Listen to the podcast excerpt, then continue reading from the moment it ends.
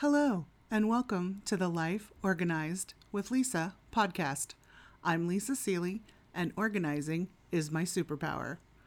I'm a busy mom who has figured out how to do all the things and keep important things from falling through the cracks.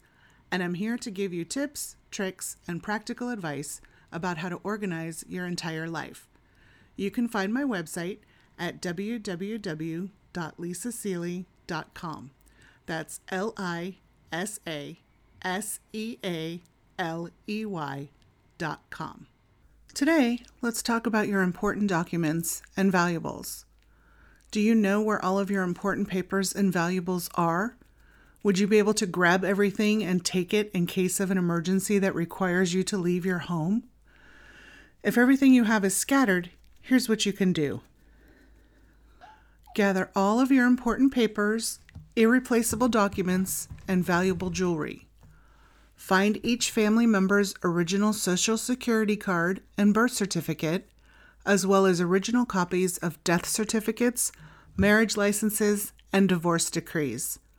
Get the actual policy for your life, homeowners, or renters insurances, as well as the original copies of your will, living will, and medical power of attorney.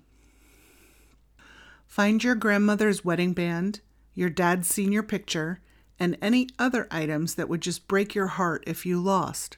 You can also grab the memory stick that you use to back up your hard drive, although research using the cloud for this as it is now more efficient.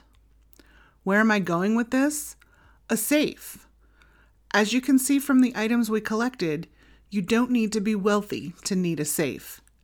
Make sure it is large enough to accommodate everything and fire rated for at least two hours. And don't automatically store it in your bedroom closet. That's the first place a thief would look. Think about natural disasters. If you live in a tornado prone area, keep your safe in the basement. If you live in an area that floods, keep it somewhere near the door so you can grab it and go. If you're not keen on the idea of a safe, look into a safe deposit box at your local bank. They are usually inexpensive unless you need a very large one, and sometimes they are free with certain accounts.